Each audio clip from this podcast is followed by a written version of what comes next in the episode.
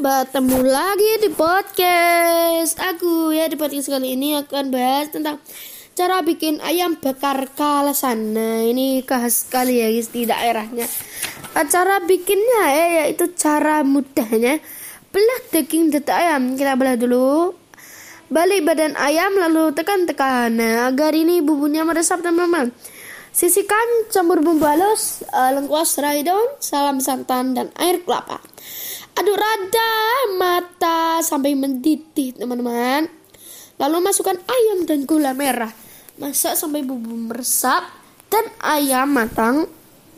Bakar ayam di atas berapi sampai kecoklatan. Dibakar ya teman-teman. Lalu sambalnya ya.